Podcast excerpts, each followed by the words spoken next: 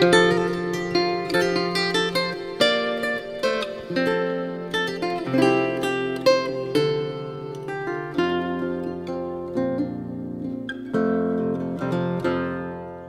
to As It Was Tales from the Mythical State of Jefferson. In the fall of 1918, newspapers across the country were reporting that a flu pandemic was infecting millions and killing thousands of people week by week.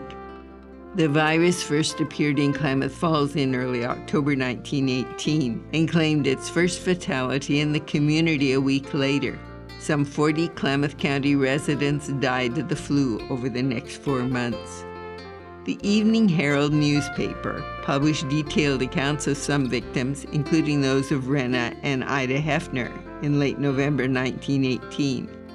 Ida died the day after giving birth to the couple's third child, and the baby died a few hours later.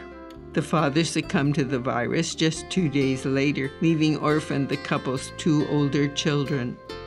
Not all influenza deaths in Klamath County received detailed attention.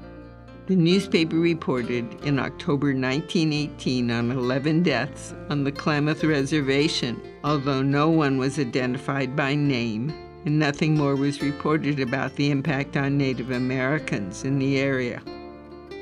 Today's episode of As It Was was written by Todd Kepple, edited by Kernan Turner, and produced by Raymond Scully. I'm Shirley Patton. As It Was is a co production of JPR and the Southern Oregon Historical Society. To share stories or to learn more about the series, visit asitwas.org.